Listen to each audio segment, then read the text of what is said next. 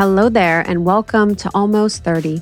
Hi, everybody. It's your girls, Lindsay and Krista. Welcome to the show. We're happy to have you. We are so grateful you're here, wherever you're listening in the world. If you're on a walk, if you're at work, if you're at a party. Yeah, I love listening to podcasts friends. at a party, actually. I pro- actually would probably like that better than a party. You like have AirPods in, you're like, yeah, 100%. That would actually be my kind of party. everyone's like silent discoing to podcasts. 100%. I honestly think about I'm like, I never liked parties. Oh, man. I swear to you, I never once liked parties. It's like, what was good about a party? What drew us to a party? I think it was just like FOMO.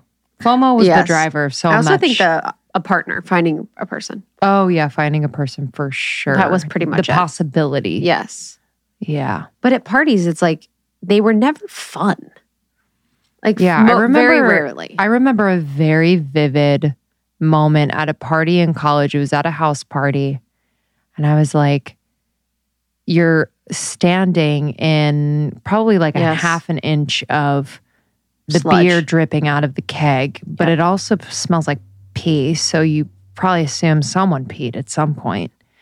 And I'm like, my, what? I'm I'm here at a school that I'm lots of money's going to this, and I'm finding myself in a puddle of beer and piss. Okay, like it's a very weird thing, but Mm-hmm. You're like, see you next weekend. yes, 100%. Hope you invite me. I remember I studied abroad. I lived in Luxembourg for however many months. And I Mhm. remember be- having so much FOMO to like Halloween on campus. Oh, God, I know. Dude, it was so embarrassing. I'm pretty sure I didn't go abroad. Well, I didn't go abroad for a couple of reasons, but one of them was like, I don't want to miss out. Miss out.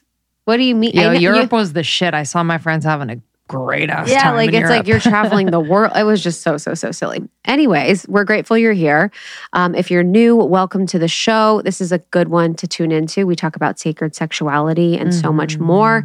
And if you're an OG, what's up? We love you guys so much. Thanks for riding with us over these past six years. It means so much. And if you're not subscribed, make sure you do. Make sure you do on YouTube. If you're watching on YouTube, hello. And uh, make sure you subscribe everywhere you listen to podcasts. Yeah, today's conversation, um, I was super excited to have. And anytime we talk about sex, embodiment, you know, even sacred sexuality and womb work, um, it's not, I, I don't want to say it's uncomfortable, but it's definitely something where I'm like, wow, I really feel lucky that we get to bring some of these maybe more taboo topics to the masses and kind of normalize the conversations. And I really do think it makes a difference hearing it in a podcast form and having a little bit more confidence, perhaps, to bring it up, whether it's in a friend group with someone that you trust and love. Um, so I'm excited for you guys to to listen to this one. Yeah, because when we think about, you know, the spirituality space and personal growth and self development, I think we often think of the very masculine things sometimes, or we think about the routines or the, you know, the meditations or the lists or the journaling or the classes or the Mhm. courses or the programs. And so often the body gets forgotten about Mhm. and you know the relationship to self or the relationship to partner in a sexual way gets forgotten about and there's so much power in that and you know the deeper i go into spiritual texts and different types of philosophy and work it's like that is like the most powerful energy and the most powerful energetic force. So how can we come to a place being older than when we probably were when we first lost our virginity to be more in ritual about sex and be more mindful about sex and all the ideas that were coming into the world about sex? Hmm And I think most of us can agree, like, we would love to have a deeper, whether it's like sexual practice, connection with a partner. Um, but it's like really looking at like what is stopping us? What is kind of blocking us from actually doing the practices and taking the time because it does take time you know you cut sometimes i want like a really quick fix with things but these are lifelong practices that will continue to reveal to you um, the purpose of these of being in union with another person in engaging in sex and connection and intimacy um, but it takes it does take work and it takes time and commitment and intention Yeah. And, you know, we like to have these conversations so you guys don't have to. I feel like I'm always learning. Mm-hmm. I feel like when I talk about, you know, my healing and my library of life and my lessons, I'm like, I think two years will be my sexual, my sexual figure out years because sometimes it does feel like it gets put on mm. later on the list. And I know so many women of our community often talk about that where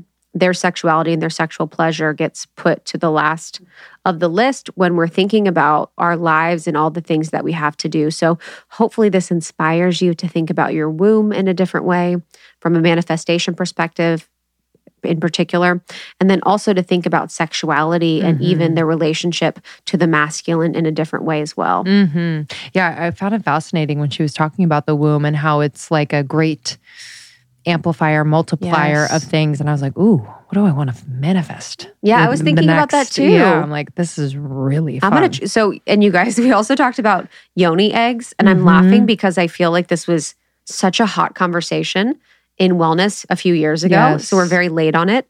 And I think it actually is very fascinating to think about if we think about these crystals as these very programmable Mm, tools that mhm. have been recorded in history as very powerful ways in which we can commune with the earth and with spirit.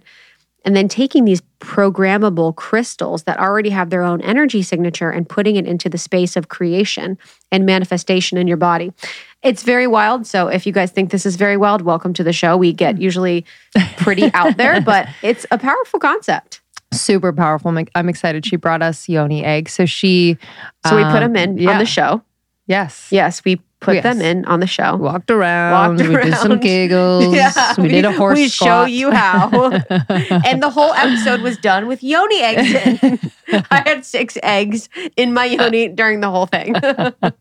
she was saying that some women even use use them as like daily jewelry. They'll put them in at the beginning of the day, wear them all day. As, or a hard meeting yeah, or like a hard Kinda conversation. liked it. My fear, which I expressed to her, was just like, see, these don't have the little hole where you can um, basically thread a little string so that you can easily pull it out. I'm like, what if? What if it gets a little lost? Because I've had tampons 100%. take a journey and I've never seen them. I didn't see them for a few weeks, so you know we'll have to practice. But uh, Tiffany Janae is so so powerful, and I feel like we're one of the we're one of the first to to bring her into the pod sphere, and I'm really excited. She is a sought after motivational speaker, sacred sexuality educator, women's empowerment guide, and the owner of YoniEggs.com. She's made a career of connecting on a personal level with people, assisting them in getting past their fears hurt and anxiety as it pertains to their sexuality through her work as a womb wellness advocate and sacred sexuality guide.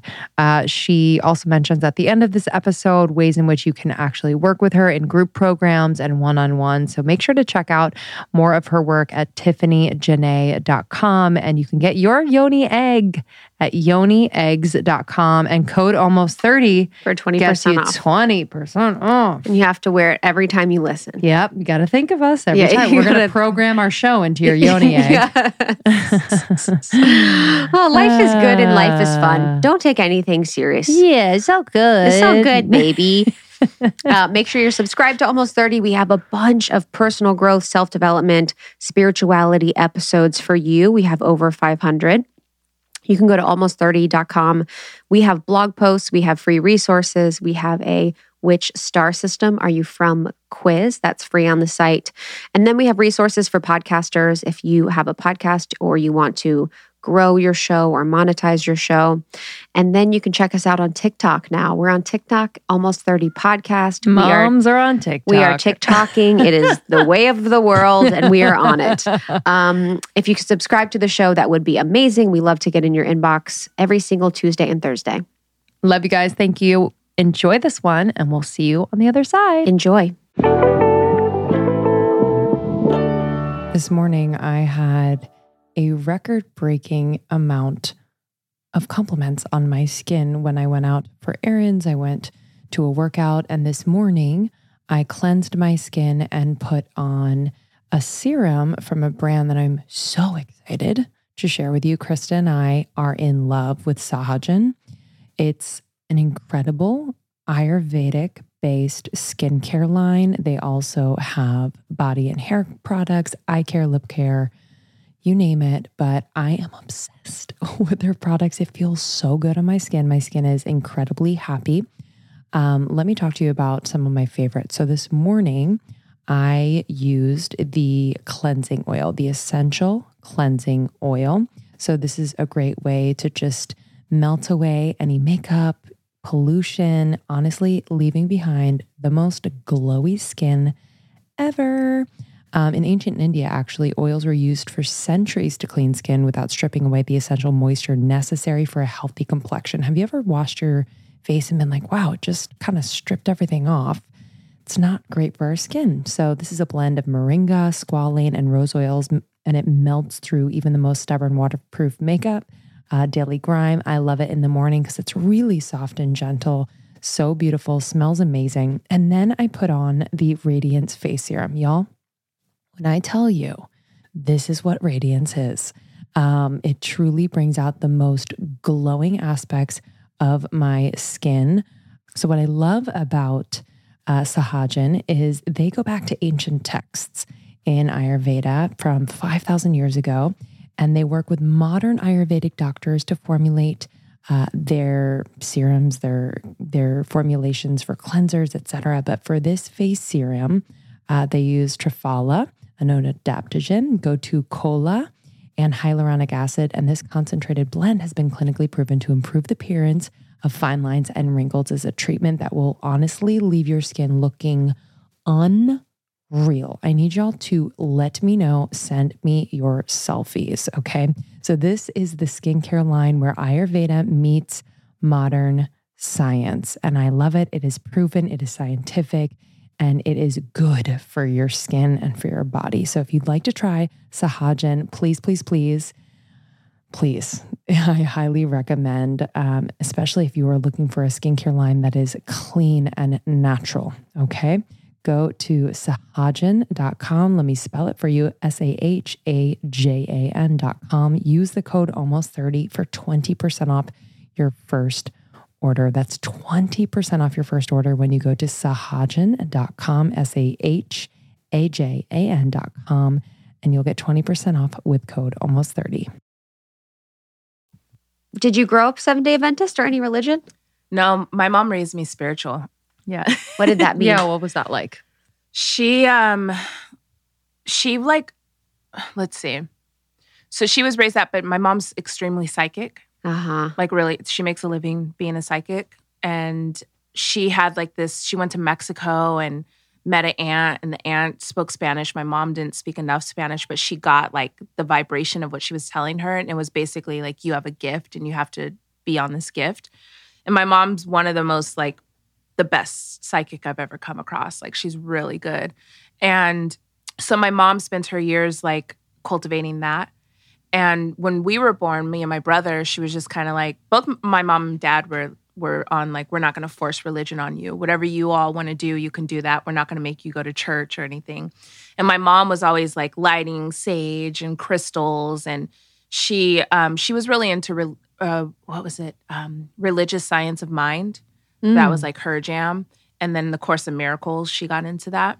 So her thing was more like just feel the vibes, you know, and then you talk to everybody and learn from everybody because everybody has a version of truth. But then my mom was also into the Bible. So um, she just kind of let me, she's like, what do you feel? You know, like trust your own feeling. Mm. Wow.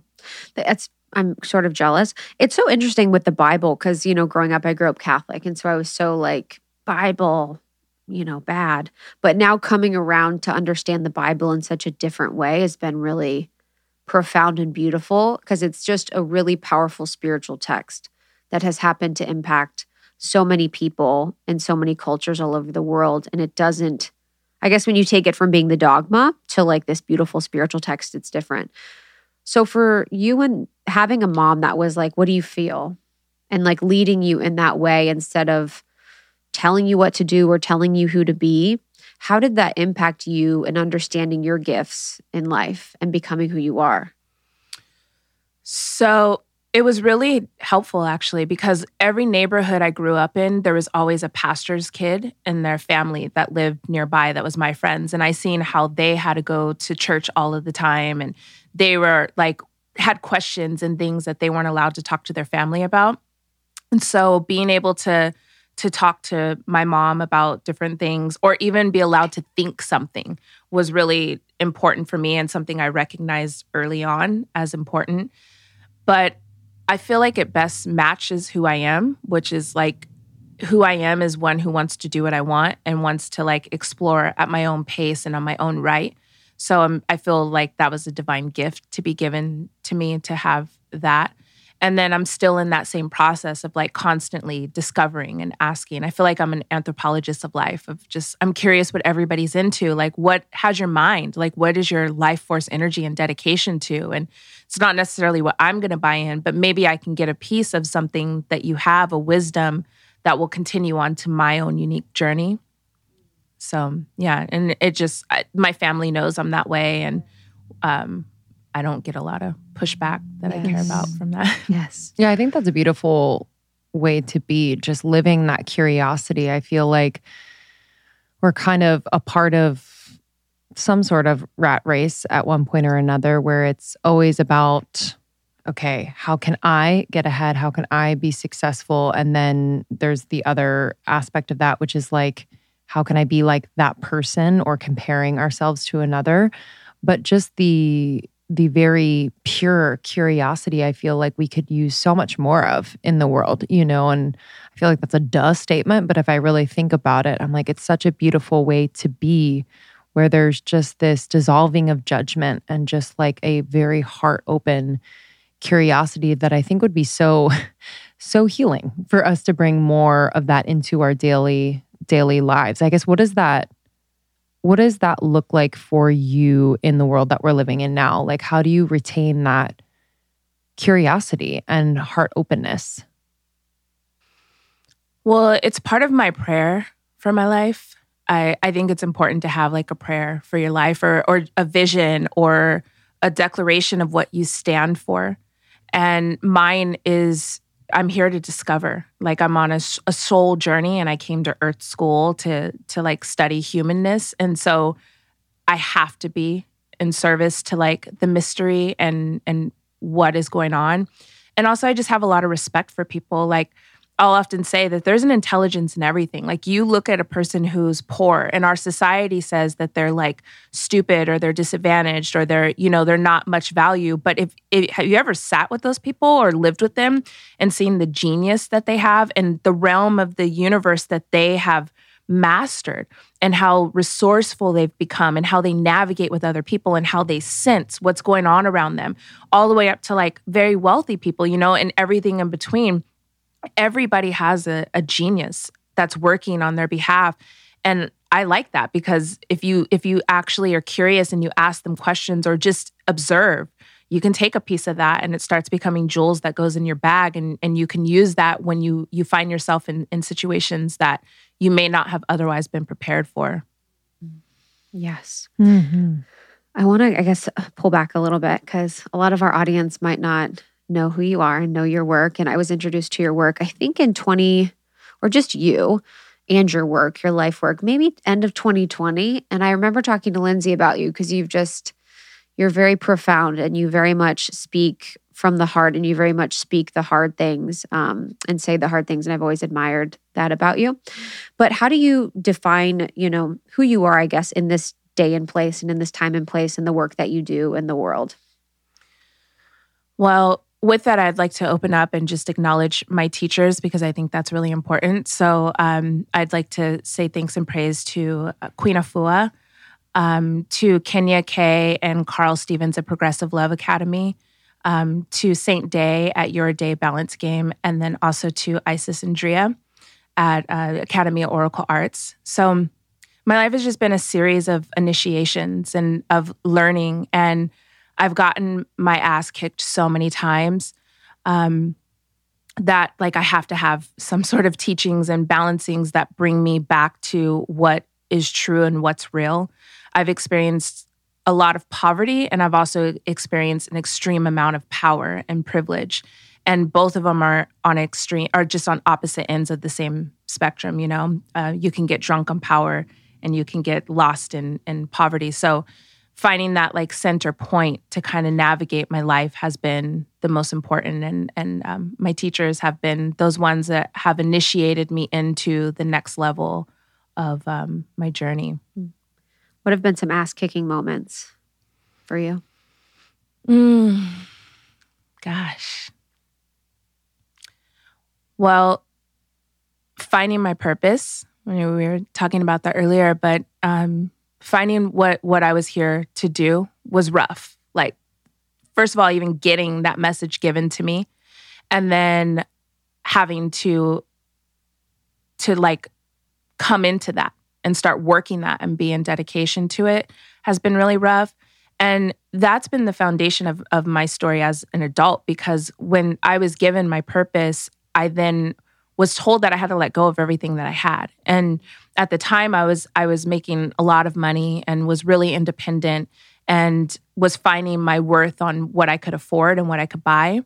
And so when when most high came to me and told me like you have to give this up because I'm I'm training you, I'm preparing you for something far greater that's going to transcend this check that you're getting every week. Giving that up and then having to go and be like essentially I was homeless for 7 years and that was a series of just challenge after challenge after challenge. When I was before that, being able to take care of anything that I needed to take care of. Um, and then that led me to getting married with the person I was going through that with. And that was a really challenging relationship. And that still is is now like 5 years later still things that are are releasing over time that I'm learning from of experiencing so much closeness with someone and then um, so many waves of bliss and then so much like trauma and uh, that kind of so that's taking me on a on a deeper journey um, but yeah that's all of that. And then yoni eggs, I mean, we could talk about yoni eggs because mm-hmm. that brought me a lot of ass kicking moments too. Mm-hmm. yeah, the being homeless for seven years is quite challenging. And to have the faith in God or the Most High enough to continue to follow that, how did you have such unwavering faith? Well, so going back when I was about 26, I was begging creator for vision for my life. And I got into the bathtub one night and I felt like I've, I've never experienced something as powerful as what that was. Uh, this like energy came in and sealed the bathroom and just started giving me like everything. Like, here's who you are. Here's where your life is going. Here's where you're going to move, how long you're going to live in each one of these places, and what you're going there to learn and what you're going through, the world is going to go through, but I'm putting you through it first so that mm. when the world goes through it, you're more established to handle those things and to help them find their way. And so everything started going along in that direction where I I believed that enough because the things that were happening in my life matched with what was shown to me that day. And so everything it's like I feel like there's like miracles happening all the time. And it's just a matter of being able to attune yourself to see them. And I committed to being able to see them. So as I'm like going through these things, I'm like, whoa, that's from this vision, or that came through this dream, or that was from that day. And like, this is trippy. This is such a psychedelic experience, you know? Mm. And so as those things kept happening, it gave me the faith to keep believing in the next thing.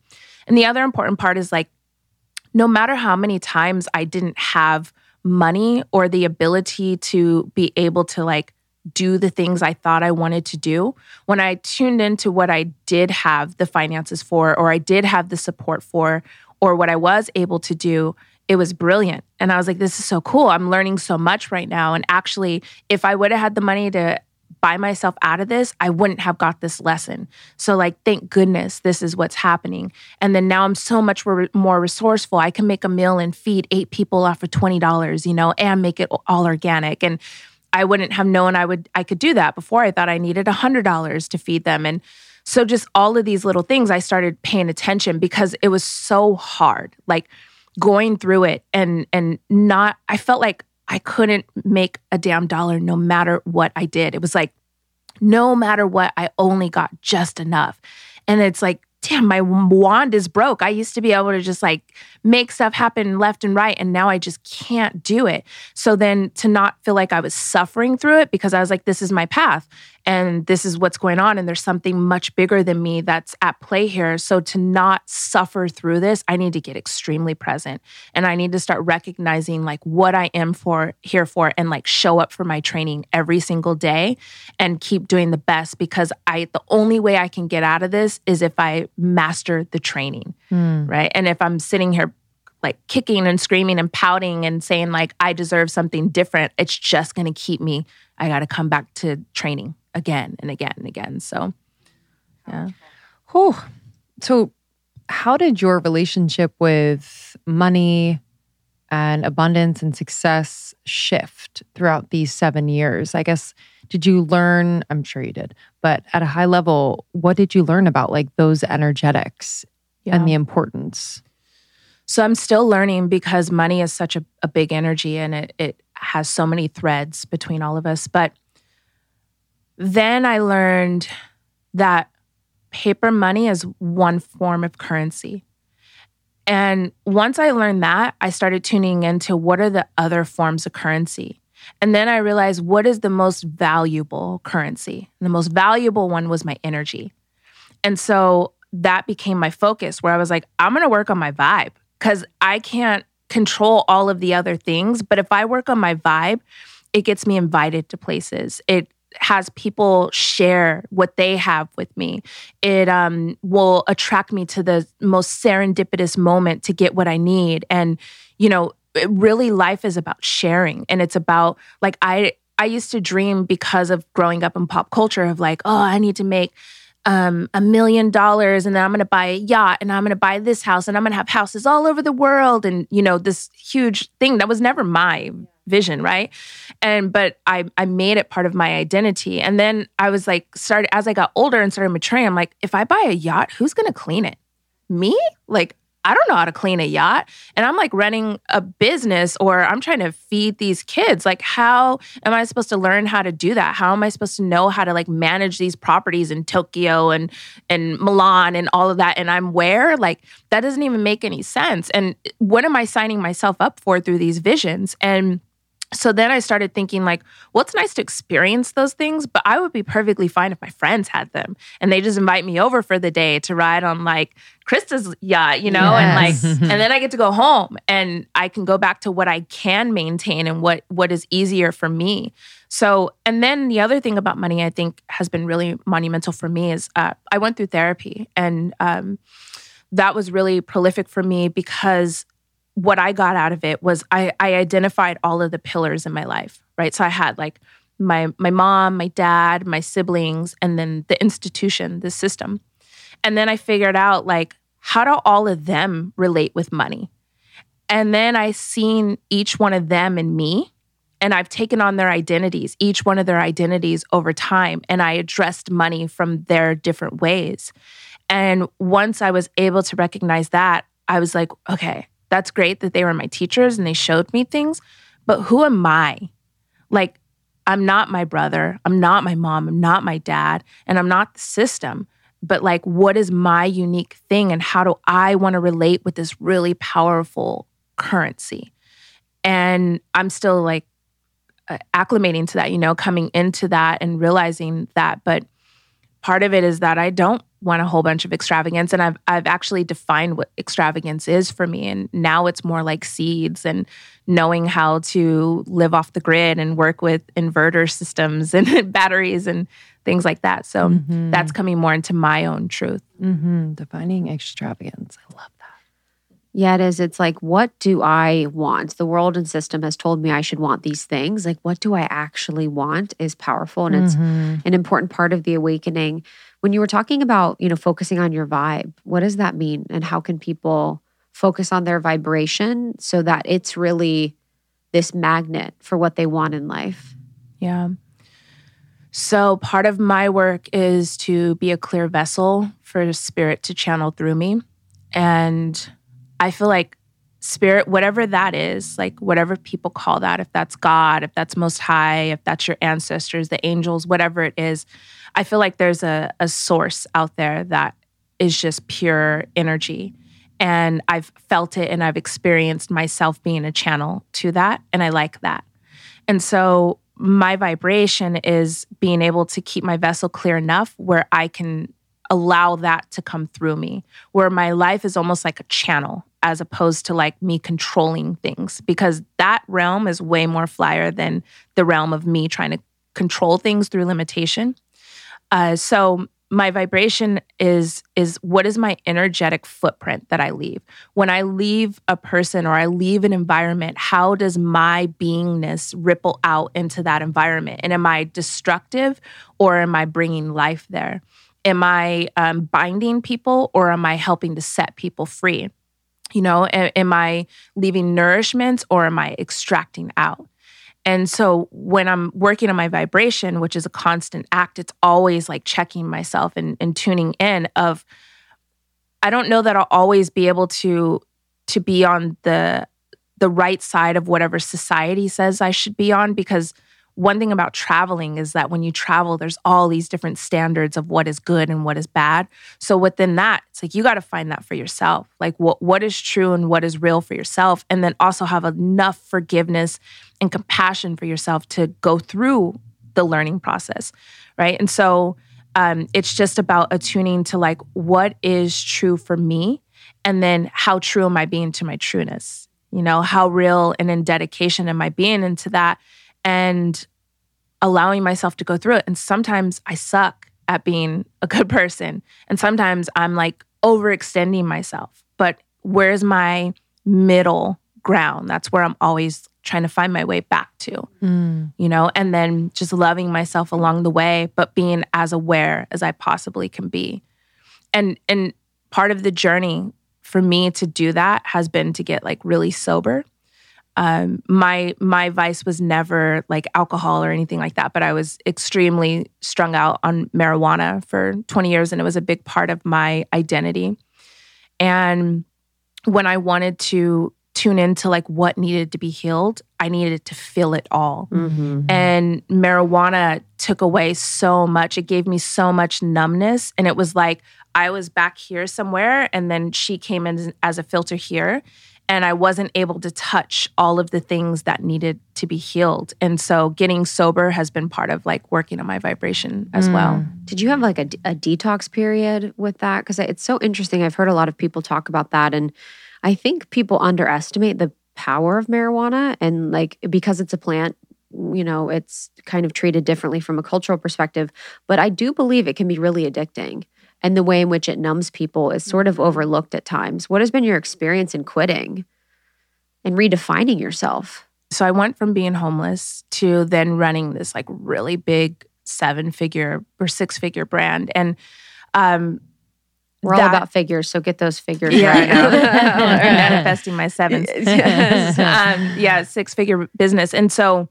that brought me into a level of power and recognition and and the area I was living in I was like a, a low key celebrity. And so this was like a change where people were looking up to me and a part of me was like liked it. Like I realized mm-hmm. what was mm-hmm. going on. I'm like oh, this is dangerous. But then the other part was like oh I could get stuff you know and and it's getting me far.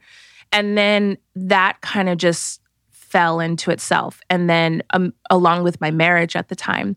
And so I moved to an island and the power of that island isolated me and sent me to the most remote part of the island where like there was no cell phones wouldn't work. The wi-fi stopped working and i just lived back there for three months to just kind of like come back into myself.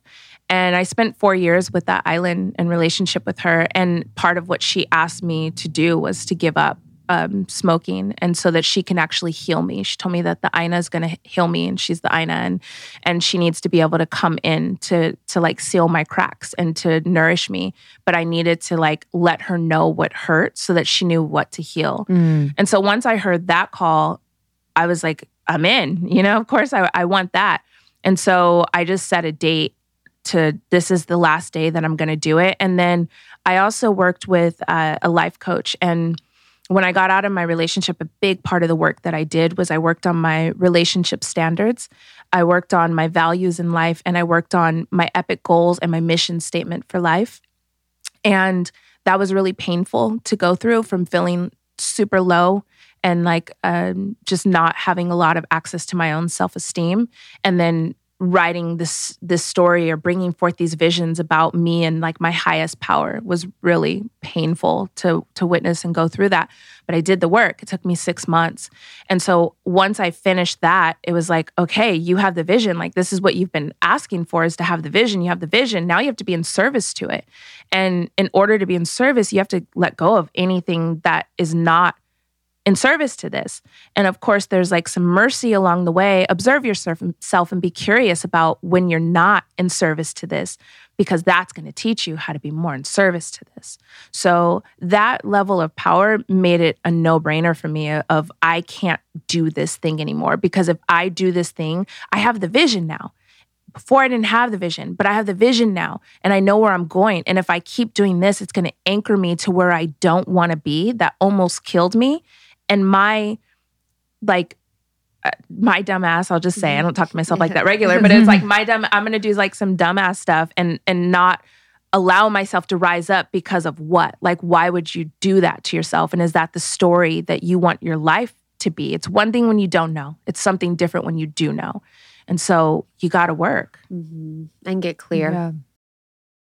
i'm curious about your kind of coming into more embodiment and into your work in sacred sexuality and and beyond like at what point did that become just at the forefront and something that you were exploring yourself?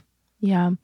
So growing up being spiritual and understanding energy that was kind of my first language that i knew and there wasn't a society that really supported that. Now spirituality is trendy and everybody's into it. But when I was growing up, everybody was Christian and into that. So I was kind of the the oddball out. And when I started coming into myself being a sexual being, I realized that the the atmosphere for that was very loosely defined. And so I started trying on all these different things. Like, am I the girl who like winks at guys? And like, you know, do I I go up and I like, hey, you're sexy. Am I direct?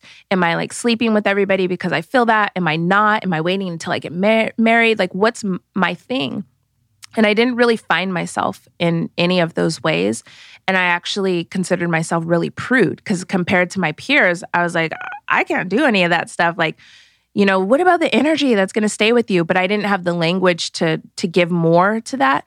And then when I got married, I uh, we got into that's how I found my teachers, Kenya K. Stevens and and uh, Carl of Progressive Loves um, Academy.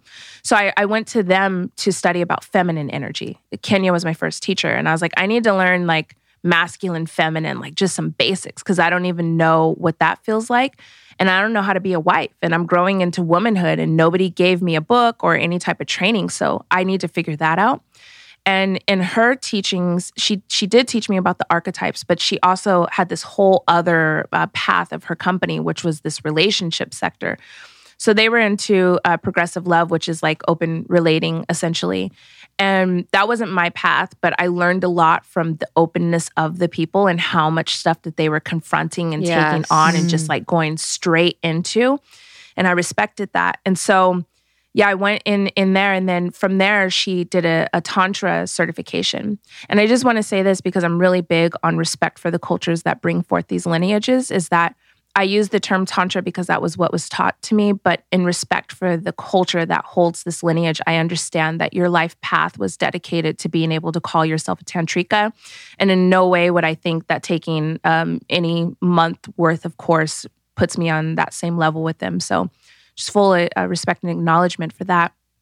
With that, my teacher taught me about uh, tantric principles and uh, she started teaching about the energy. And I was like, this is my jam because you actually have to show up and be intimate with people and you get to take it slow and you get to feel into each other's um, energy and you have to talk to one another and you have to stare in each other's eyes. And and then that creates this like massively orgasmic experience because you're bringing so much of yourself together and it's not just about this friction sex awkward exchange like that actually is sucks if that's all people know as sex.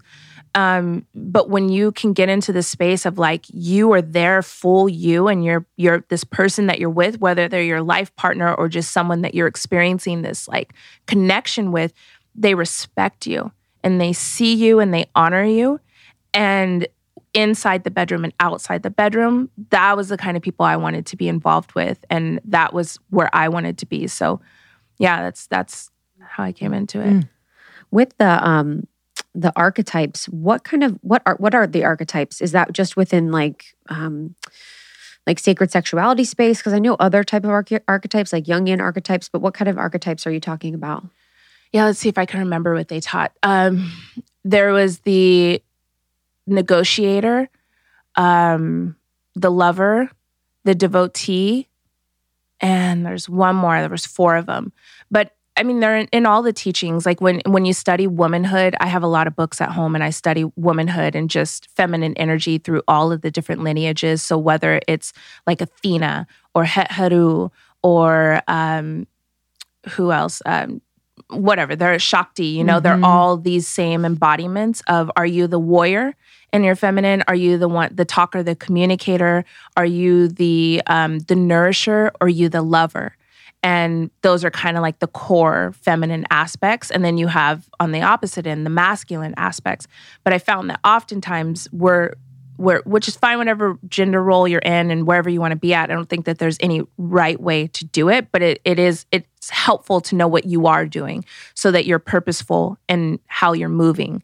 And I wasn't in that mode. I was just kind of doing what I was taught, which was to be very masculine and my generation raised me to be like independent mm-hmm. boss bitch, you yeah, know, and like yes. this kind of thing. And that, that wasn't my story. And I was operating on that unconsciously. So coming into my consciousness is like, I'm not necessarily the lover all of the time. I'm not soft and feminine and sweet all of the time. I'm very much a warrior. And sometimes I am the negotiator. Sometimes I'm the nourisher, but I'm less nourisher than I am lover, you know? And so just kind of finding what my own formula is with some of these examples and teachings has been important for me so that I'm I'm more intentional in how I want to go about things. Like if I'm going to have a tough conversation, I might need to switch into the lover aspect, mm. you know, and work with like a rose quartz versus I'm going to have like a warrioress conversation with someone I might want to be like a black obsidian and get into like a stronger um, way that's like direct and action taking. So, yeah. There's like actual scientific evidence around people even in just corporate world if they channel like an archetype of like Steve Jobs, they actually do and perform more successfully. So just kind of bringing up all the way to like a different perspective of an example, but it's actually been proven that when you are channeling those type of archetypes, it does change who you act to be and then your outcome. And that's why archetypes are some of the most profound um teachings brought through from you know venus. Like it's actually throughout history archetypes have have stood the test of time. So i think that's really powerful. Just on that just to finish that where could people find more information about those type of archetypes? Is it like divine feminine archetypes or what would they look up? Well i think choose a, a, lineage that you want to study with. Uh, a lot of my teachings have come through the Egyptian cosmology teachings. So that's just something that's caught my attention. But I know a lot of people are into Greek and some people are into Hindu. Some people are into Christianity. Like no matter where you look, they're they're all there. So you just have to choose what resonates with you and who your teacher is going to be for that moment. And and it's pretty I found like it translates to almost every big body religion it's it's it's gonna you're gonna find those same archetypes there do you believe in cultivating the sacred sexual practice with yourself before with a partner? Or how do you generally guide people that you are guiding in this? And where do you find that there's common blocks? Yeah. So it's funny because I do sacred sexuality and intimacy coaching, and the majority of the coaching has to do with things outside of the bedroom. I'm actually not one of the teachers that you would find if you want to just learn like tricks and how to do better blowjobs and things like that, because I think that that's like secondarily important. Sure. And what's the foremost importance here is are you tuned into your authenticity? Are you acting from a place that's authentic to yourself? Like, don't just hop around from all of these different spaces trying to learn all the cool tricks because you, you, you bypass the opportunity to really find your own self. And that's better than any of these tricks because you might, in your own self, come forth with some stuff that we never heard of yeah. that we want to learn. You know, so like let's get you attuned to your your own internal compass. So as far as in the um, what can you tell me what the question was? Again? Yeah, it, I feel like what is first of all common blocks that that you found like within your clients and and what I'm hearing is that you start within the self. And it is, it's not in the bedroom, it's not practicing those things. It's really kind of cultivating that connection with self. So, how and where does that start in your work? Yeah. So, I think that number one is setting your goals for yourself and finding out where you're pointing your arrow. And then once you do that, you have to create habits and, and daily things that you can witness yourself accomplishing them. So you start to build a level of trust with yourself. And then from there, that kind of just gets you into the next level. You know, like you you, you have to know where you're going and, and what's important. And the blockages usually are the same kind of things like confidence, communication, expression, vulnerability. That seems to be amongst everybody what, what we're going through. And a lot of times people hold back because they're afraid to get hurt. And I always tell people like relating eh, getting hurt goes along with being open. Like so you have to now become the healer right? Like cultivate your ability to heal yourself because knowing that that's going to happen. Don't be afraid of it because if you're afraid of it, then you can never show anybody who you really are. And if you never show anybody who you really are, who are you asking them to love? You know, and who are you asking them to show up for? So you, you like be here. Come come in. Come into your space. And whether you're in a, a partnership or not, that to me is always the mission because everybody may not identify themselves as spiritual, but we're energetic beings and we're constantly feeling each other. And so maybe I can't say, you know, some spiritual text and recite it back to explain what I'm feeling from you, but in just simple terms is like, you're off. This is off. This isn't working. And and I find that that comes from people not being their true authentic self because they're afraid. And and sometimes people will tell me like i don't know what my true self is. And it's like maybe maybe that that could be the case but i think you do know and you're just afraid to say it. And and so let's let's get you to the place where you can express. And and you don't have to be attacking people to express. You don't have to blow up you don't have to uh, i work with a men's group as well and and so the men they're the assholes and the women are the bitches right? So they're both afraid to like say their truth because one doesn't want to be the asshole and one doesn't want to be the bitch. But it's like well you don't have to be either of those. Like speaking your truth shouldn't be related to either one of those really bad names or or archetypes. That's not what we should be associating you being in your authentic self with. So we got to deprogram deprogram that and then get you to the place where like it's okay to tell people who you are, but mostly you show people how to love you by how you love your own self.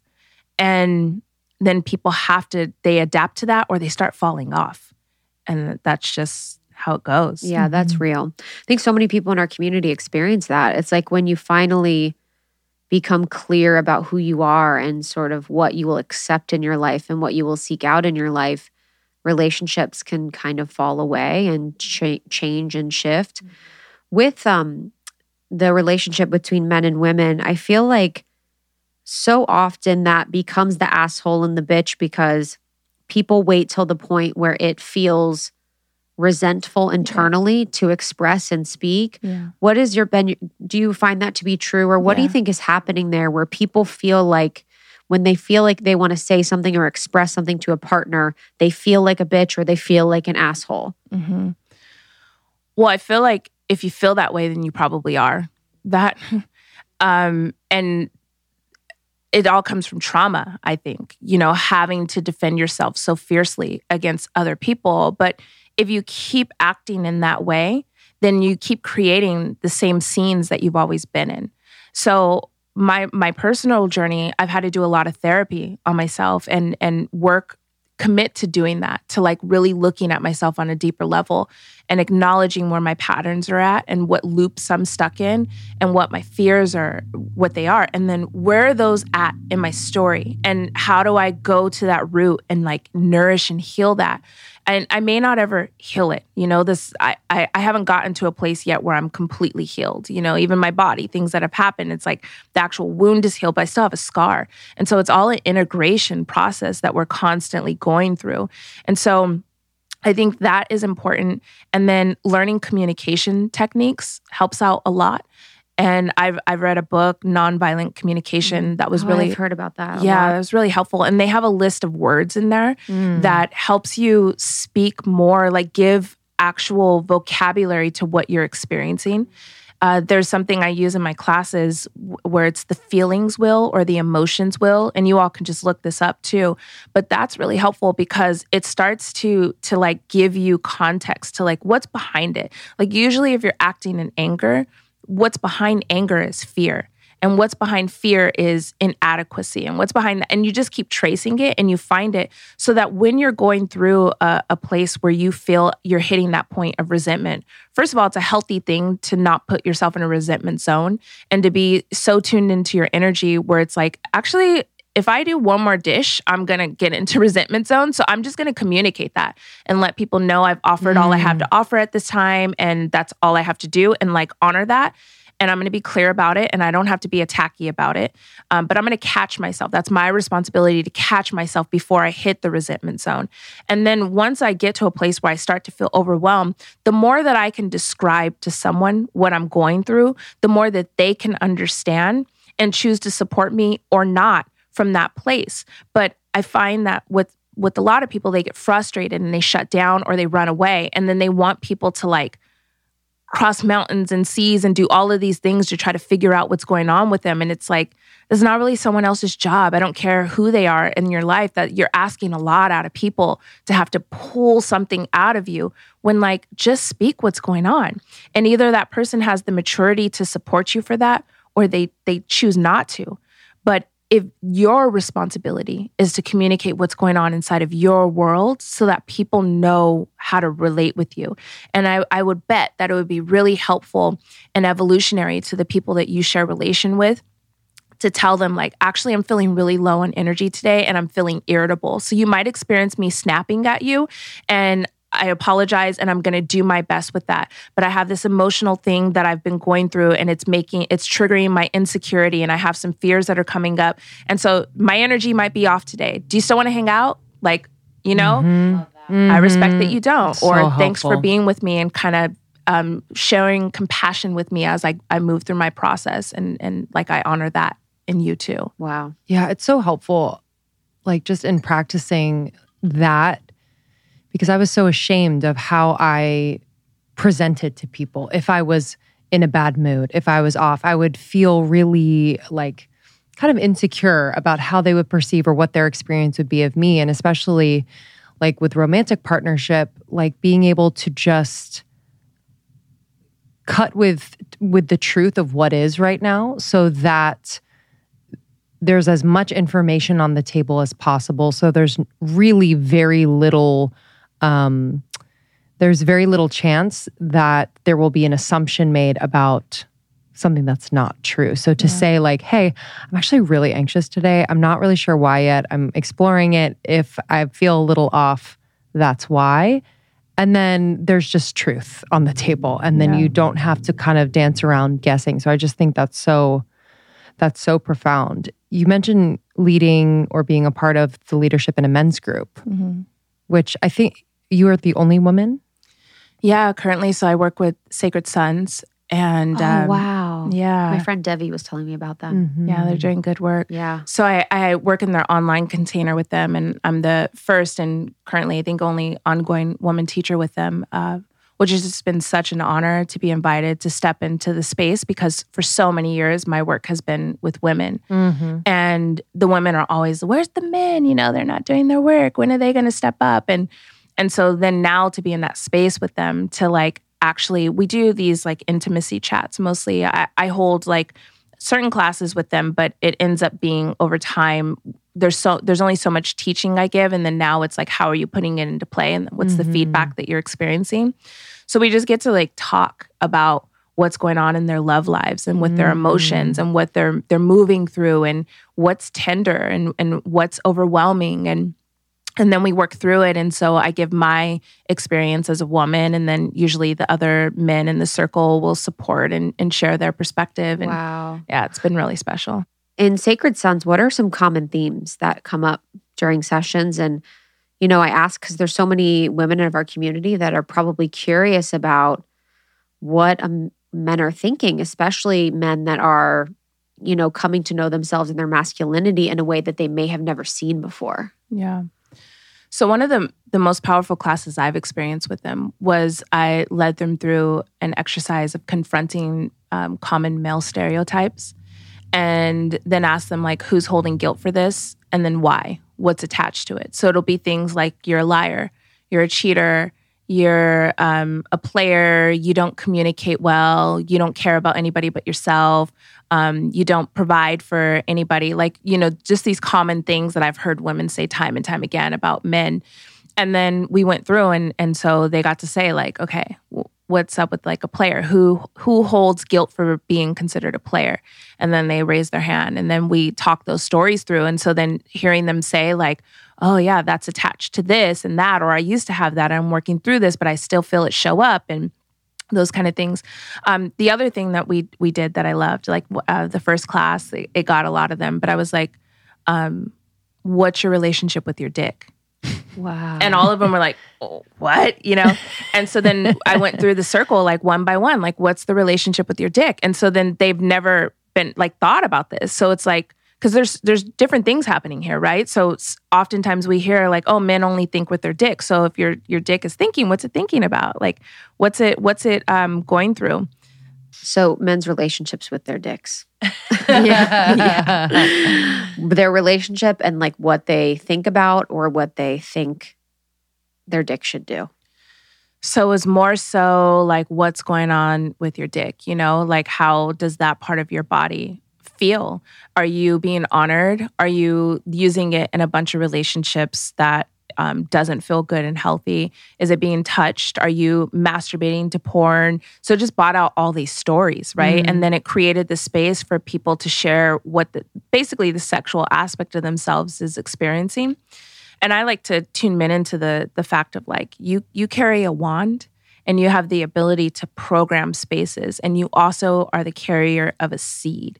And so you you build gardens. And what are you doing with that like that power that you hold and are you aware that you're that powerful, right? And so how are you using your wand and where are you planting your seeds? And then how are you tending to the things that you're you're you're conjuring up? Um, so yeah, that was really cool. And then the other cool thing that came out of that was I called it a dick. And then as they all went around the circle, they changed the language for whatever it meant for them. So some said my cock, some said um, my penis, some said um, different like embodiments of, of things that were funny, my lingam. And then then we addressed that of like, okay, why'd you choose those words? So then we got to go into the programming behind that of like, well, cock makes me feel like I'm this kind of man, you know, versus a dick makes me feel like this. And that's how I talk to my bros. And a lingam is because I'm spiritual now, you know, and I have to say this and that. So it just kind of is cueing them in to hear themselves talk through these things because sometimes we accept things and we start moving in things. And when someone like actually looks at you like, what's up? You know, I see in your soul, like, what's that about? Then it, it it's jarring, but then it gives you the opportunity to like show up and either hold it or shed it. Mm. And so, Wow. yeah. Powerful. What as far as language goes, is there kind of an equivalent conversation that you've had with women around language and sexuality and sex Yeah. and embodiment? So same thing with us, right? Like I, I can say like, what do you think of when they say pussy? Like, what, what do you call your sacred spaces? I mean, when I say pussy, I don't feel sacred. yeah. I feel kind of like I mean, like I say it, but it's not in the in that sacred moment. Clam. Right. I say clam. what is a there's a comedian that calls it a sideways burger. Oh, Um, I call it just yeah, like I don't call it anything to be honest. okay. I ca- yeah, I'm kind of Because like it's weird, right? Like it's kind of weird to think My of pussy, something my- like that. Yeah. I There's so many words for it. Yoni. That's a good one. Yeah. Or flower. Mm-hmm. But but all of that, like, so we just went through a bunch of emotions, right? You all Yes. just experienced emotions and like a little bit of tenderness of like, I'm sure you call it something, but you Yes. came like, I don't call it anything. Yeah. Because there's Mhm. something like in there that's 100%. connected to that, just that one word. Mm. So it's just like sitting with that and where do these words like where does it where do you feel it at in your body and your mind? Like what images come up when you're the woman who's like this is my pussy versus like this is my yoni or this is my sacred spot. You know, like what aspects of yourself are you accessing or are you implanting through just that one sound frequency? So, yeah, I think that's interesting. Yeah, it's I when I think about that, it's like I think of like pussy or yoni, and I think something outside of me. Like it's almost like I think of the perception we have as culture of those things, and I don't think about my body. And so I'm like, I was thinking about that. I'm like, why doesn't that connect? And I think there's a lot of reasons, but I do think I'm trying to find a way to connect it back to like mine and my body and like that part of me that exists, not the you know, energetic signature of what those words sometimes can be. And I think that's when you're talking about going further with it all. I think it's interesting too, like with the men, when you're like with their wand or with their penis, like, let's go, let's pull to the words of a player or an asshole or someone that's emotionally unavailable. And for women, it's like the words of being a slut or the words of being crazy or the words of being all these different things. So, Mhm. what kind of words and phrases, I guess, can women think about reframing or understanding how they perceive themselves through those lenses? Well, all of those were great ones, and I think captures a lot of the common ones. Let's see, um, bitch would be one. Um, independent, I think, is a Mm. is a big one. Boss babe. Yeah, boss babe, boss bitch, yeah. Yeah. Um, girl sure. boss. Whore, More. Mm, um, tease, prude. mm. Um, yeah, Crazy. crazy is a big one. Yeah, crazy's huge. Mhm. Emotional or too emotional, crazy, Obsessed. obsessed. Yeah. I, I feel like, and when I hear these words, and I've heard them many times, I've either been called them or just been friends with people who kind of identify as that or have been called that. And it's like such a cheap thing. It's like very lazy to Mhm. call someone something like that. Even calling a guy like a player, like I feel like is kind of lazy. Yeah. Mhm. It kind of keeps people at a distance. Totally. Yes. But the harm in it is that people take those things on. Sure. Right. And then they find, they start identifying in it and they Mm. can start spiraling out. And I find that if, if you can like relate in that knowingness that you're you're doing that and you're identifying with these things then the better chance you have at navigating when the next person comes and calls you a name like do you take that identity on and why or why not and so it just it sets as like a a, a formula to help with navigating because it's just part of how people are. It's easy to just sum somebody's beingness up into one word. And even if it's like you're amazing you're epic you're beautiful it's like that can be just as harmful to someone as like you're stupid you're you know no one's ever going to love you. It, it's all again just same thing just opposite ends of the spectrum because and the reason I, I feel like i should give context to that the reason why i feel that way is is uh, because when you find your validation from outside forces or your definition from outside forces then someone else always owns the power to control you and even if it is things that's considered like quote unquote positive, it's still um, part of what they could take that away. You know, Mm. when if someone is like one day like you're amazing and you find your validation. And like Tiffany told me I was amazing and like now I'm confident and I'm like da da da. And the next day you do something I don't like and it's like you know what? You suck. And you're you're like so selfish and all you do is think about yourself. And then there you go like tumbling down. Why'd you give me the power to like do any of that to you? Mm. it should I do a lot of uh, vipassana meditation. And uh, the teachings come from uh, a, a Buddhist point of view. And one day when I went to go sit for 10 days, there was a, a text that I read and it was talking about how like validation, it should come in the same no matter what, whether it's it's on the positive end or the negative end, it should hit your body the same exact way, which is neutral. And that's to be like equanimous to things of and and like to observe stuff you know like i'm a equanimous i'm non-moving from any of those things like i i am who i am and that's that's just what it is And so it, it doesn't tip me on a scale in either direction when you validate me or you put me down. And and it's hard. But. Yeah, I've thought about that as a public figure. You know, it's like when you get negative feedback, you can't just say, you know, those people are X, Y, and Z. And then when people are giving you positive feedback, be like, they're right. Yeah. you know, like what kind of world is mm. that when you're kind of doing that? So I've tried to pull myself out of the need for any sort of validation to confirm or deny who I am. And it's definitely been a journey. Just before we leave the men stuff really fast, what is a common or what is a way in which we can give advice for women to approach if they are in a heterosexual relationship, their man in a way that he might receive them better?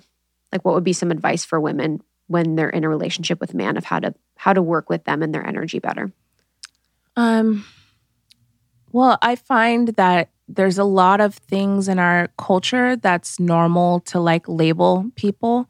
And so, men, it's really easy to dismiss them and just be like, oh, they don't care. You know, he doesn't pay attention. All he cares about is sports, or, you know, you're doing man stuff. Or, you know, um, I'll work with clients sometimes and they'll be like, well, you know, this guy's cheating on me because he's just a man. It's like, actually, it's not a man thing. That's a dysfunction in a human.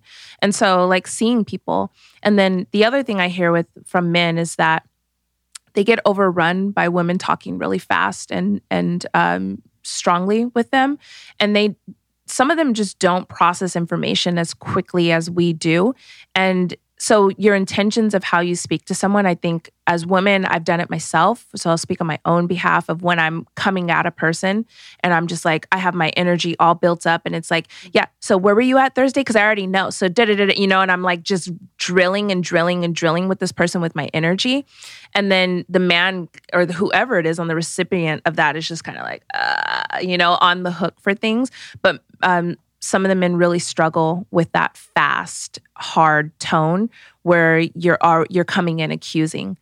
Um, so that would be helpful, yeah. and then calling forth more of the sacred in them, uh, spending time like uh, like bringing them into a sacred space and and cultivating that that romance um, I love to teach about romance and bringing the man in and laying him down and giving him a full body massage and like massaging his lingam or penis and and doing it in an intentional way. And every touch is to like infuse the intention to heal whatever harm has been done to that part of his body and calling forth his higher self. You know. And this may not be easy for him to be in the recipient mode. And, and perhaps a woman's like, I am that, and my guy still won't respond. Well, then that comes into just deeper work that you all have to do with each other. And it, it may mean like you need a, a mediator to come in to help with finding more balance in your dynamics and how you all relate with each other and helping you see things that someone may be afraid to express based off of how they think you'll respond. Mm-hmm. Did you know that the drugs we take to manage period cramps were invented in the 1950s and exclusively tested on men? what? It's literally outrageous that there hasn't been more innovation when it comes to periods. De Lune is changing that with dietitian formulated solutions that relieve our symptoms while actually supporting cycle health. Because our cycles affect every aspect of our wellness, period pain, mood, sleep, skin, metabolism, energy, and more. I, I don't know about you, but you know, some some months I'm like, oh my gosh, like everything has to stop, but it really can't because I'm experiencing, you know, really bad cramps or headaches, fatigue, you, bloating, you name it. I've really tried a lot of things and while I think I've gotten most of my symptoms under control, it doesn't mean they still don't happen and kind of disrupt my flow. So I was really excited to find De Lune and recommend it to a lot of my friends. And they have been absolutely loving it. I was talking to a friend the other day that experienced like really, really bad periods, cramps, and just all these symptoms. And she was so happy uh, to try De Lune, she's noticed that her symptoms have subsided. They don't last as long, they're not as intense, and she can really just be in her life, which is really nice. So, De Lune Nutritional Solutions are dietitian formulated to work with your cycle health, not against it. It'll help you all month long while also relieving your cramps and PMS during your period. De Lune creates effective drug free supplements for period cramps, PMS, and optimal cycle health. So you can get the relief you need naturally, which I'm all about, and start feeling like your best self. So if you want high potency, fast acting supplements for your period cramps, PMS, and really getting your cycle health in its prime top condition, like 92% of their customers report that relief, try De Lune. Leave bad periods behind and start the new year off with 23% off. Go to cyclehealth.com slash almost 30 and use the code almost 30 to get 23% off plus free shipping. If De Lune isn't the right match for you, your money back is guaranteed. That's cyclehealth.com slash almost 30 and use the code almost 30 to get 23% off plus free shipping.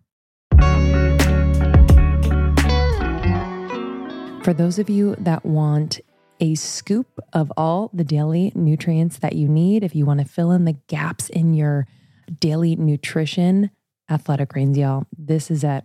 I love Athletic Greens so much. AG1 by Athletic Greens. It's the category leading superfood product. It brings it all together. Okay. So one scoop has 75 vitamins, minerals, and whole food sourced ingredients including multivitamin, multi-mineral, probiotic, green superfood blend, and more in one convenient daily serving. The special blend of high quality, bioavailable ingredients work together to fill the nutritional gaps in your diet, as I said. If you are wanting more energy, if you want aid with your gut health and digestion, and if you want to support a healthy immune system, one scoop a day. I just put it into cold water, about 12 ounces of cold water, mix it up and take it down. It's delicious. It has like a little pineapple flavor, sweetness, but it is so smooth. I'm obsessed. I've been taking it for years. So I highly recommend Athletic Greens. I'm sure you've heard about it, but this is your sign to finally try it. So to make it super awesome, Athletic Greens is giving our listeners a full year supply of vitamin DK2. How amazing. They are also going to give you free sample packs. So five free sample packs with your first purchase if you visit athleticgreens.com slash almost 30. So when you visit athleticgreens.com slash almost 30, you are going to get one year supply of vitamin D and five free travel packs, which I bring with me everywhere. One more time, athleticgreens.com slash almost 30. I would love to move into womb work and womb wellness. Um, we've done a bit of womb healing through our retreats and um, had conversations here and there, but I would love to know just start off with like the importance of tending to the womb because I don't know if people know that they have a womb space or they mm-hmm. understand what is held there mm-hmm. and how perhaps the symptoms of maybe some you know untended to things in the womb could be showing up for them yeah could you explain yeah so i think of the womb as as if like i have this magical being inside of me that multiplies whatever i give to it. So it's just really fertile special spot. And when i'm tending to my womb that means i have to choose i have to tend to my entire being so, what are the foods that I'm eating? What are the the beverages I'm taking in? The energy that I allow myself to be in? Who am I actually allowing to come in and touch that part of myself? How do I touch that part of myself like the female genitalia, you know, that whole area? Like am I fucking myself or am I making love to myself? Mm-hmm. Even in my own masturbation sessions, you know? So it becomes like a complete rebranding for your whole life when you decide you're going to be in service to your womb space. And so you had said something earlier about like how do you say like when you get negative feedback people are like oh they're crazy they don't know but then the positive like oh that person's great. Well i think the same way as far as in manifestation. So when you go on the healing journey of the womb you have to look at everything and and some of these hard parts of relationships that you're in and not just dismissing someone away as like he was crazy or he was this and that and he wasn't worth my time. But then all the amazing things that come in is like oh that's all me. So you have to like kind of neutralize everything and take responsibility of everything so that you have the opportunity to see where uh, the thing that needs to be transcended is at and where you're feeding it you know, and that could be an old pattern or an old belief or um, a limitation that was set from the people who raised you or the environment, you know, and so coming into that and realizing that whatever you put in that womb space through your intentions and through your your manifestations or your wishes or your prayers it's going into that space and it's going to multiply. So like be very mindful about what's happening there. And then of course there's other things that you can do that help with like cues you know like wearing essential oils. You can set an intention with that essential oil to put it on and it reminds you to soften. Like if softening is your thing because you're usually hard and cutting people off, put that on. So every time you ca- catch that whiff of that, it serves as a cue of like, oh, yes, I'm softening.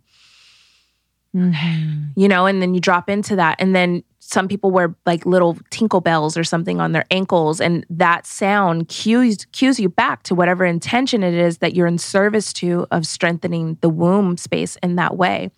So it really is this like full body transformation where everything, all acts become sacred acts so that you're honoring that part of yourself. Um, and then there's other things like taking baths and you know having a love day where it's just you by yourself and you're journaling and you're cleaning your space and you're you're redoing your altars. You you bring uh, fresh flowers, you go get a massage, like whatever it is. But again, you're in service to the sacred, and just whatever that means to you um, becomes your way of life. And by you doing that to yourself, that is your womb journey. Mm. Because the opposite end of that is when you're not honoring that space and you haven't declared that as important, then things start to sit in there. And that's how you manifest like the body is is a genius communicator in that whatever is going on in the certain part of the body it's telling you how you are emotionally. That's my personal belief and from some of the teachings i came across.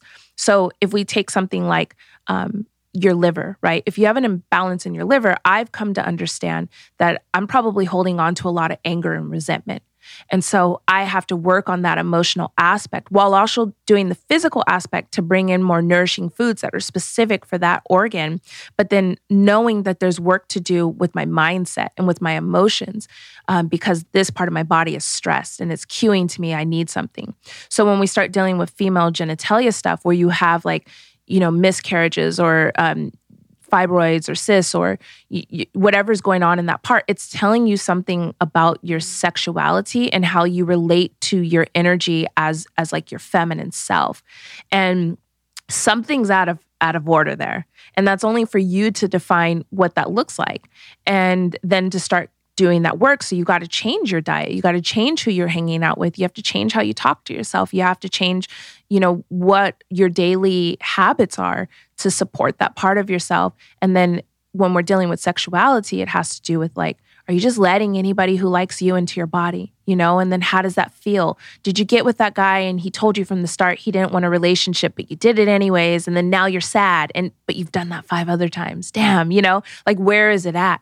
You got to find it and then start shifting that because that part of your body is crying out. Mm. Mm-hmm. Is there any Egyptian, like, was there any Egyptian history with the womb? Do you know of? Yeah. So Nut, the sky goddess, she's she's like the immortal womb on the sky, right? So she on her belly is um, the bed of stars, and so she cast that out. Um, Queen Afua, I, I've done Sacred Woman with her, and let's see, um, almost i mean her whole program is all womb wellness which is what i've I, she's been my teacher in that. So everything's in service to that. So you can find womb wellness in anything from like sacred space to dancing with Bes to um, Seshat for timekeeping um, for Meskhenet through your business. So it's like all it's it's one whole system like it's everything is in service to that that part of your body mm. what are some of the um with sacred sexuality and I guess what's the relationship between the womb and sacred sexuality? Like how do those connect? Well, I I think of it as that's your fertile space. It's the creation. Like to me, again, it's like so psychedelic to think that you can bring a man and a woman together. So you're bringing this womb space that's going to hold that body or any intention that you have and the man who brings his his ability to carry a seed right and so even when you guys are coming together and, and making love even if you never produce a child you're conjuring up that level of energy to dedicate to what like what Mm. did that that powerful it's like some of the most potent powerful energy that we are in relationship with and what are you creating? And so it's it's like the womb and and the the penis is like always at play. It's it's everywhere. It's all in our culture. It's it's always important. It's just a matter of can you find it in all acts? And but even like to think about a child it's like how is it two beings that are just one and one can come together and mix fluids and go through this intense alchemist process and call forth a being into a little drop of liquid from some other dimension to come into your your womb. And then like your body just kicks in and starts doing stuff that you don't even know that you could do. And then it comes out from between your like what? And, and so like if you think about that every time you're having sex with someone you're conjuring up that level of creation. Mhm. like know who you are right? And and and what you are responsible for and when you start doing that then maybe you start treating people differently and treating yourself differently when you realize how much power you have and so i i think it's at play all of the time the womb is always happening and at play powerful. Um, do you do you work with women? This is kind of more on the health end, but who are coming off birth control? I don't know. I think there's other people. There's a great site though that I'll mention, iudawareness.org. Um, Tamara, the woman who runs it, has put forth like years worth of research to help with just understanding um, how gnarly that stuff can Yeah. be. Wow. Mhm. So I, I highly recommend that, but that's not Mm. my specialty. Wow. Mhm. I need to look that up. Um, last question from me is on the yoni egg. Tell, tell us about it. I feel like it's like has like a people like think it's out there. Like I feel like there's Mhm. preconceived notions and judgments of it. So what are your thoughts? It's out there. I actually bought one for each. of you. Yes! One's a crystal co- quartz and one's a rose quartz. Does anybody have a preference? Go ahead. Whatever you hand to us will be the right one for us. Okay. Wahoo. And then um, here's some cards. And I think you got rose. This is and a medium. crystal quartz. Mm. Yeah, so you can take medium a look at size. Is that what Yeah. you said? Yeah, Mine's medium size. which is great for beginners and experienced users. So they have t- sizes? Yeah, I do one size. It's I, I've been doing the business for over ten years, and I find Wow. that this one size works for everybody. Wow. But yeah, so I I think too. Um, I'm with you all that think it's really radical to put a stone in there. But um, my journey with the crystals began from a child. My my mom raised me to be in relationship with the mineral people, and so I've understood their energy as a protector and as teachers and guides. And so they've been part of every initiation I've went through in my life, and they've changed shape. So it just so happens that when I became a woman, they became eggs to teach me about my my womanhood and about uh, that power. So what they are, they're actual living beings that come from the earth, and and there's depending on what you want to tap into, you can find this proven through uh, esoteric ways, and you can also go the scientific way too, if that's more your jam. But they're powerful and they're uh, amazing technology that just exists in our earth.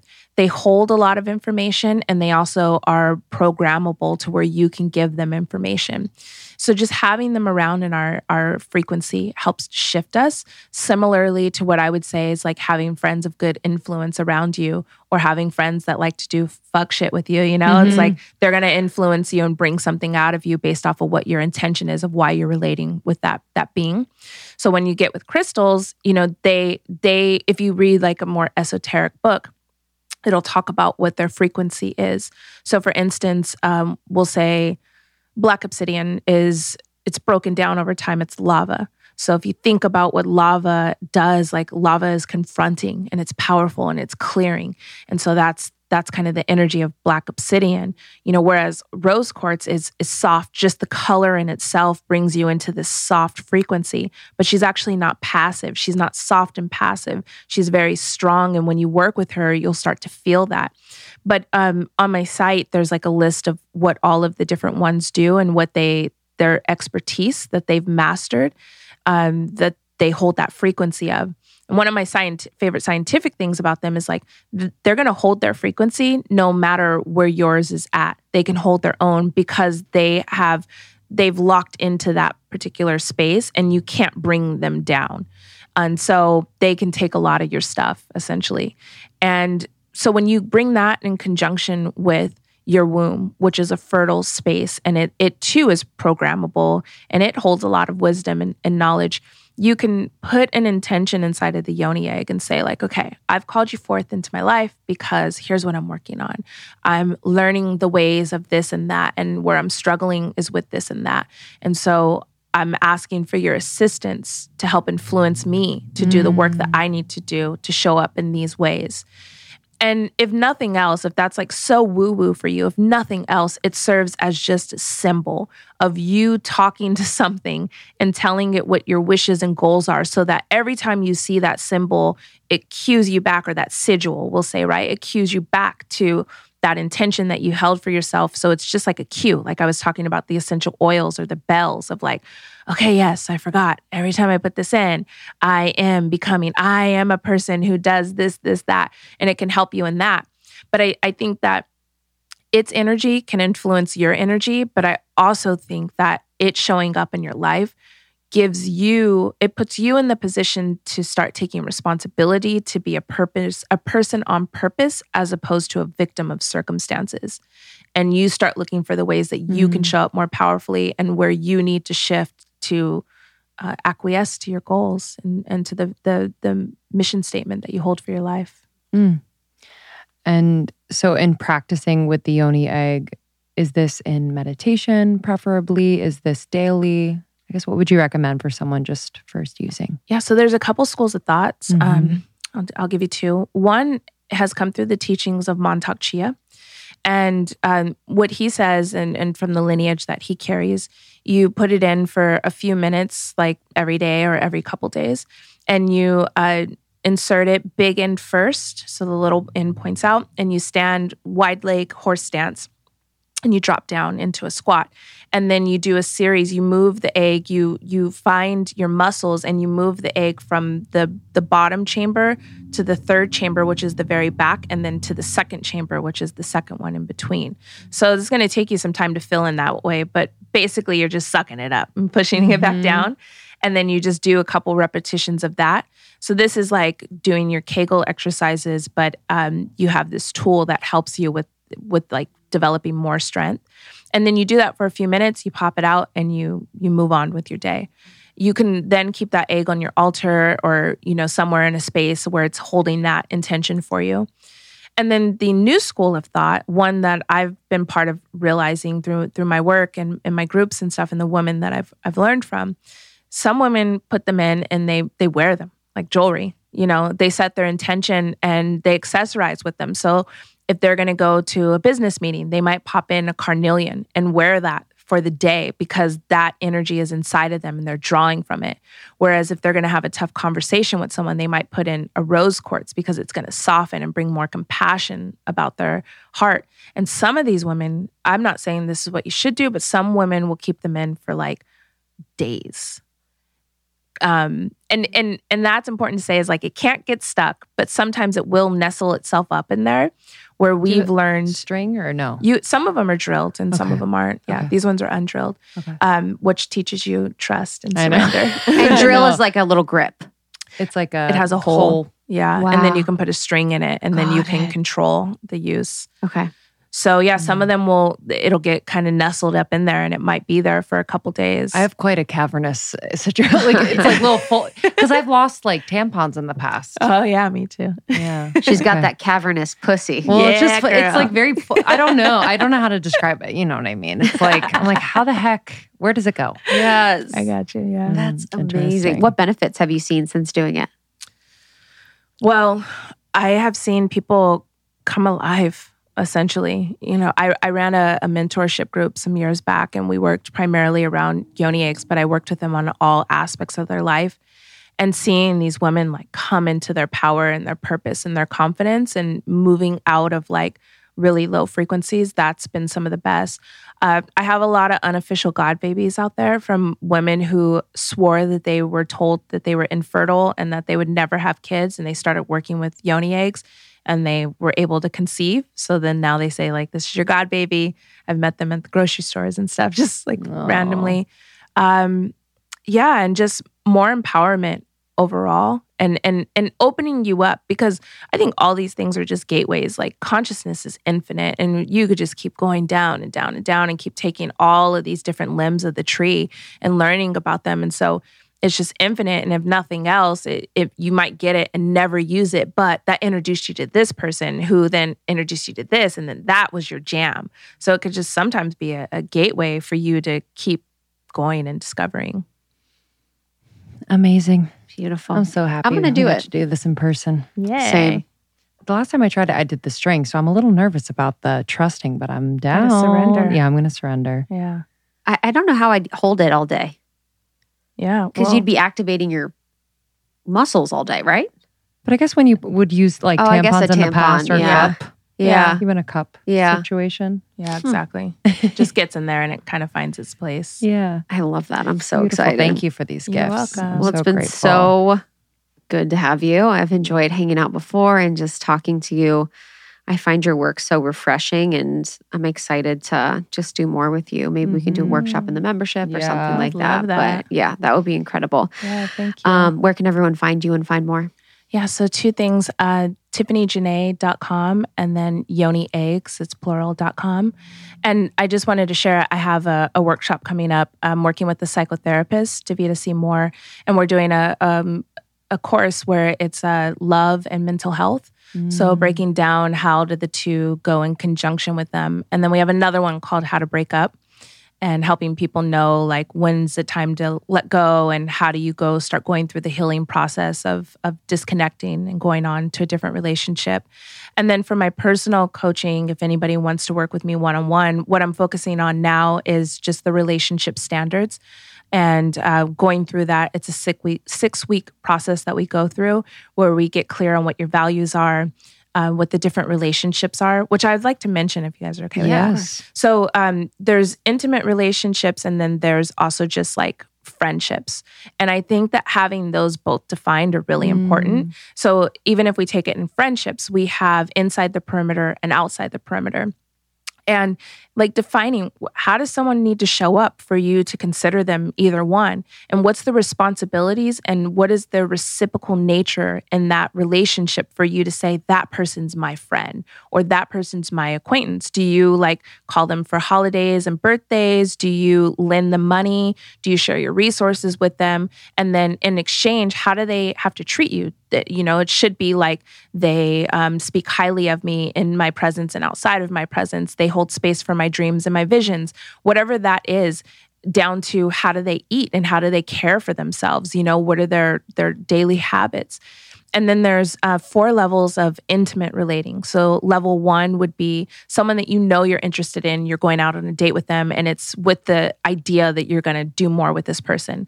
Level two would be like you're obviously feeling each other. This has been expressed. You're now like committed to like showing up. You're you're exploring these feelings. Level three is you're exchanging fluids. So that's oral sex. That's kissing. Um, that's like touching. You know. And then level four would be full out intimate relationship. And so all of those those four levels we can kind of get well not kind of we can definitely get clear on where is that person at and what are their daily habits in order for them to be exchanging with you in that way. Mm. And I call this practice my masculine. And so, uh, since I've been dating, I actually will send it's in a PDF along with my epic goals and my mission statement in life. And so, when I, I meet someone and they say they, they they're interested in me, or I feel like I'm interested in them, at some point I'll be like, "Can I get your email? I want to send you over my PDF." And then I I'll email it to them, and then they get to read that and they get to see, do you see yourself in this? You know like wow this is more than i could get on the first couple dates from out of this person. This person has actually spent time thinking about what they're in service to in life and what where they're very clear about what they expect out of other people or where other people need to be. And i feel safe in that expression of that person. And then i can either say i see myself in that or i don't And so that calls a forth of maturity and responsibility out of yourself to have to do it and then out of other people who want to relate with you. And um, so that's my masculine that I send out that protects my feminine. So my feminine then can just flow and be open and be filling and, and just be an experience. So I'm I'm doing that with people because I think it's really important no matter what your current relationship status is to just get clear on that so that you don't have to feel like you're being taken advantage of or you're giving too much. When you have clear understandings and agreements even with yourself, it helps you in your relationships and, and treating people uh, respectfully. So Next level, baby. yeah. Yeah, that was my that's my obsession right er, last year more so, but like in our space because we meet so many people, it's like who's my friend? Mm, you know, you're like, yeah, hey friend, like no, you're not my like. yeah, This is so stupid. I was in a workout class. So like, okay, friends. I'm like, we're not friends. yeah, Not to be a bitch, but I'm Mhm. like, I, you know what I mean? What are our definitions for friends? yeah, What are our definitions for a best friend? What are our definitions for a business partner? You know, and all those things. right. So I'm obsessed with that. I really Mhm. cannot wait. And I can't believe you got the Yoni Eggs URL. Hello. That's a good one. Yeah. Um, and you can also find Tiffany on Instagram, Tiffany Janae, Tiffany with an A and a Y. And thank you so much for coming. This Yeah. has been, oh, go ahead. One more thing. Yeah. So everybody who goes to Yoni Eggs, I, I made a, a discount code for you all. Oh, so amazing. if you guys go to yonieggs.com and you put in almost 30, it'll take 20% off. Heck Frick yeah. yeah. Okay, Yeah. do Let that us right know which egg you got. Yeah. I got the quartz. I got the Rose quartz, right? rose quartz. Yeah. Amazing. Yeah. I needed that one. Thank you, Thank you. ladies. yes, you. this is the best. Thank. All right, guys. We'll see you soon. Bye. Bye. Thank you so much, Tiffany Janae. Again, you can go to yonieggs.com. That's Y O N I eggs.com. And then she's on Instagram at Tiffany Janae. Beautiful. Thank you all for listening. Make sure to subscribe to the show so every episode you receive right onto your phone or desktop. Thank you in advance for writing a review. It really helps us to get on incredible guests and to just get the word out there about supporting yourself through any life transition. That's what we're here for. And thank you to our sponsors for this episode. We appreciate you. You make this show possible. You can learn more about these brands that we love and use ourselves and get a discount. So check out the show notes or almost30.com. We love you guys. Thank you so much for tuning into the show. It means so much to Lindsey and I. And thank you for the support of our community. We love all of our members. We're going to be opening up membership enrollment soon. And I cannot wait. I think we should have Tiffany for a workshop. I think so. I think it sounds great. yeah. Uh, we appreciate you. We will see you on the next one. Bye. Bye.